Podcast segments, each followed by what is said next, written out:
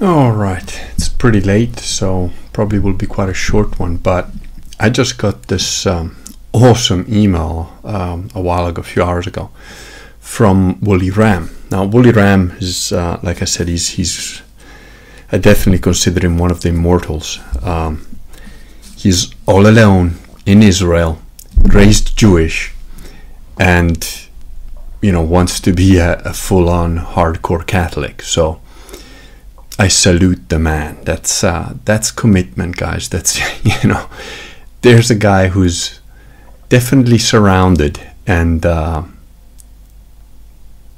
keeping his side up, really up. Anyway, he sent me this awesome email. Now I haven't uh, researched it myself, um, but I am fairly sure um, Wooly Ram's a pretty cool guy. I um, I wouldn't think he would have just made this up and it's really interesting. What he did is he sent me the Paternoster in Aramaic translated into English. Now, incidentally, just as a one of those little coincidences that makes you think God's got a funny sense of humor, the thumbnail for this video is actually apparently the uh, Our Father in Aramaic. You know, the Paternoster is the Latin name of Our Father, but the same thing. Now, I do have an Aramaic Bible, so in theory I could go and check it up. I just haven't had the time and the inclination to do it. But um, anyway, listen to this. Tell me this doesn't make a lot of sense, you know, especially in the context of those people that say, "Oh, the Aramaic Bible, there's no such thing," and "Oh, oh you fool," you know, the Bible was written, the New Testament was written in Greek. Oh, ho, ho. Yeah, listen to this and tell me if this doesn't make sense. Hello again, Kurgan. About the Semitic language structure of the Paternoster, as I wrote in the comment, Hebrew does not use many connective words, like and, the, and so on. Aramaic is likewise structured. So in Aramaic, the Paternoster would be like this. And then he's got seven lines. First line Father Heaven, hallowed name, kingdom come, will done heaven earth. Give law bread day day. Forgive us our sins as we forgive sins to us. Lead us to no evil, save us from evil. It's really interesting. And then he goes on to say parts 2, 3 rhyme. That's part 2 and 3 are hallowed name, kingdom come. Part 4 is a mnemonic contrast to the opening, the opening being Father Heaven, and part 4 being Will done heaven earth. Part 5 uses a common expression for daily wages, law bread. So law as in the law and bread as in what you eat. And it's, you know, hyphenated law bread. It's a very interesting term. Part 6 and 7 rhyme, not in sound, but in structure. It's very interesting. Part 6 and 7 are Forgive us our sins as we forgive sins to us. Lead us to no evil, save us from evil. This prayer lacks the austere rigidness of Hebrew, common Aramaic for the common man. And tell me that that doesn't just kind of make a lot of sense. Um, a small tidbit from ancient Hebrew. Temple Mount is also called Mount Moriah, in Hebrew, Mount Bitter God. And now I'm starting to, th- I've just realized now as I'm reading this, J.R.R. Tolkien. Isn't there a Moria in his book somewhere? So Moria means Mount, you know, uh, Mount Moria means Mount Bitter God. Why would God call this mountain bitter? Consider its history. The centuries of blasphemy and sacrilege it bears, done by God's own people. There are plenty more such connections and hints, all revolving around the word bitter alone. I lack the capacity to even begin explaining the deep beauty and pathos of the book of Job, or the stringent musical weariness of Ecclesiastes. Have a blessed and restful weekend. Awesome email. Now, the thing is, the book of Job, uh, even long before I was a Christian, as soon as I found out it existed, I have always pretty much hated uh, the book of Job. It's sort of like, what? You know, like, it's like God and Satan are behaving sort of like uh, you know the, the gods of Olympus. Oh, we're just gonna see ruin this guy's life, kill all his children, and just see if he gives up on God or not. You know, yeah, go on, you do that. But it's um, and you know then yeah, sure. At the end, he he gets everything back and he gets new sons and whatever. But it's like yeah, but you still killed ten of my kids, dude. You know, and I don't know. I, I struggle to reconcile that loss, but the thing is, I am also aware that the book of Job is not written in English. Uh, it is written in, in Hebrew, and I'm really quite curious now um, to understand that better in light of this email. The beauty and pathos of the book of Job. I, I found the book of Job very hard. Um, and the stringent musical awareness of Ecclesiastes. Now, Ecclesiastes I find quite depressing, and um, a guy I know uh, that's his favorite book of the Bible because he reckons you know even the richest man with the the most concubines, wives, and most riches and so on, and the wisest man is still kind of like fuck, you know, there's nothing new under the sun, and yeah, I suppose that's one way to look at it, but that's not how I choose to look at life. You know, that's to me, that's kind of a defeatist sort of attitude. Um, I prefer to take joy in the little things. Uh, those of you that have seen The Thin Red Line, which is a brilliant film, it's one of my top 10 films. Most people don't understand it. Most people think it's a film about war. Um, quite a lot of people walked out halfway through because oh it's just some kind of weird art movie. No it's not an art movie. It's a very deep film. Uh, but you can only understand what it talks about if you've been through some pretty hardcore shit. You know those those moments where there's like in the thin red line there's like sunlight shining on rocks and leaves and whatever and it goes on for like just a couple of minutes you know? But if you haven't been in a situation where, you know, and those soldiers in that moment, they're just kind of sitting half in a river or whatever they were, like waiting for the next battle or to get shot, or are they going to shoot? Are they going to get shot? Will they survive? And, you know, it's been like that since day dot, and they're tired and exhausted and at the end of their rope. And, and if you haven't been in that situation and don't understand just how powerful it is sometimes to just look at sunlight reflecting on water. And that moment of beauty is all you've got. Because in the next couple of seconds, you might get shot, you might die.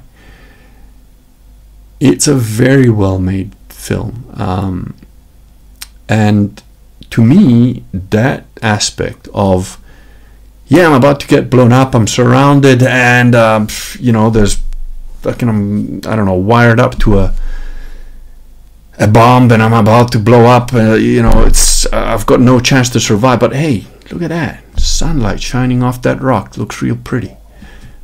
Uh, there's also a Zen koan, I think, that is like this, where this this monk has been chased by a tiger or something. So he runs away and he gets near a cliff, and the tiger's coming. So he falls off the cliff, and as he falls off the cliff, he manages to hang on to a branch of some vine. And but you know it's not a very strong branch and it's about to snap and he looks oh maybe i can survive the fall but he looks below and there's another tiger below him. So there's a tiger above him a tiger below him. He's hanging onto this bit of root that's about to rip off the ground and, and he notices there's a little strawberry you know growing just next to the root. So he plucks the strawberry and eats it. And that's pretty much how i think you should live you know also, you know, me being me, when that root finally snaps, I'm gonna go down head first as hard as I can at the fucking tiger at the bottom because yeah, I'm gonna die, but I might just be able to take the tiger with me. So, you know, don't give up, keep fighting. But imagine, I, I just find this version of Our Father really interesting. I'm just gonna read it again, like in one go. Father heaven, hallowed name, kingdom come will done, heaven, earth. Give low bread day, day. Forgive us our sins as we forgive sins to us. Lead us to no evil. Save us from evil. Amen. That's I don't know. I, I really like it. It's it's really cool. Also, uh, apparently Mel Gibson's got a new film coming out on the Rothschilds, and uh, what was the little article I saw? Something like, oh, uh, Mel Gibson's new film has already got to do damage control because apparently he said there isn't a single war that Jews didn't start. Just love the man. now go ahead and tell me that sedeprivationists like me who reject Vatican II don't have any impact whatsoever on the world. Yeah? That guy's sure hell having an impact. And, um, you know, discussing this with some friends of mine. They're like, well, okay, maybe they didn't cause every war. And I'm like, all right, let's try and find 10 wars. Just 10 wars that had nothing to do with Jews, where Jews were not involved at all. You know, 10 major sort of historical wars that everybody sort of knows about that had no involvement of the Jews. Off the top of my head, I can't think of one. Maybe some of the wars in Spain with England and France, but you see, but no, because France was also involved, and France, of course, had all the um, Freemasons, which are essentially, you know, Jewish Freemasons, doing all sorts of things to destabilize the, the, the French, and that's why you had the so-called French Enlightenment and uh, those massive massacres of, of Catholics during the so-called French Enlightenment.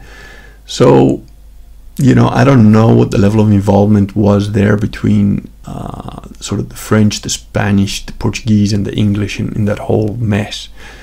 Um, but you know, going back as far as I can remember, they were always instigating, you know, let's you and him fight, sort of thing. So, yeah, I'm, I'm looking forward to Mel's new film. It's obviously going to be a brilliant one. And um, I've, I've enjoyed pretty much all of, all of his films that I've seen. Uh, Apocalypto, brilliant. I have not seen The Passion of the Christ, and I don't think I'm ever going to see that film. Um, funnily enough, I had a discussion about that with um, an ex SEAL now, I've never been a SEAL. I've never been a, a um, military special ops. I have studiously avoid avoided uh, being um, drafted in the Italian military or any other military for that matter, because for various reasons I. Um, I, I, was supposed to be drafted into the Italian military, but I managed to avoid that because I've always sort of lived outside of Italy since I was relatively young. Then I managed to avoid being drafted into the South African military, um, and that was a close call, but I managed to avoid that too. So um, I didn't, um, y- you know, th- there was a time when I'd thought of volunteering for the British um, military. I was very young, and I wasn't allowed to because I wasn't 18 yet. Um, and also, I would have had to have lived in the country for two years, which at the time I had not. I was 17 and I only lived there for one year. So, God's providence again. But anyway, I was discussing watching The Passion of the Christ with an ex SEAL, an ex Special Ops guy. Um, and I, I, can't remember if there was one or two, definitely one of them. I can't remember if I discussed it with another guy, but I've discussed it with a couple of people that have had pretty intense lives. And I said, you know, it's funny because you know, guys like us have seen and done some pretty, you know, some pretty hectic things. Uh, been involved in or, or seen or, you know, or had done to us or done to others or whatever. You know, all for good reasons. You know, there wasn't um, no innocents were hurt in the making of this video, but but you know, there's some pretty nasty stuff, and and yet to see what is essentially a guy getting tortured to death for a couple of hours, it's just, oh, you know, like I don't need to see that.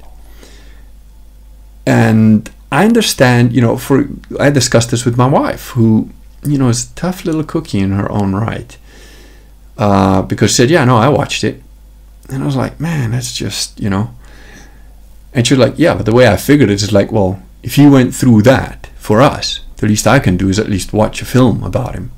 And I was like, fucking hell, and she's right too, you know, but, but I'm still not going to watch it. Because I think those people who have been closest to that sort of thing, you know, in a way, however removed, actually really understand what the hell is really going on there. And it's just, yeah, And it's funny because this ex SEALs guy agreed with me. And all the other guys I've discussed it with who, who have had pretty intense lives, you know, they were in the military or special ops or whatever, they all had a similar sort of like, yeah, you know, I mean, these are guys that, you know, could, could probably kill a dozen people at the drop of a hat um, if there was a half decent reason, you know. But because it's an innocent guy, you know, it's a good guy, and he's just getting done in.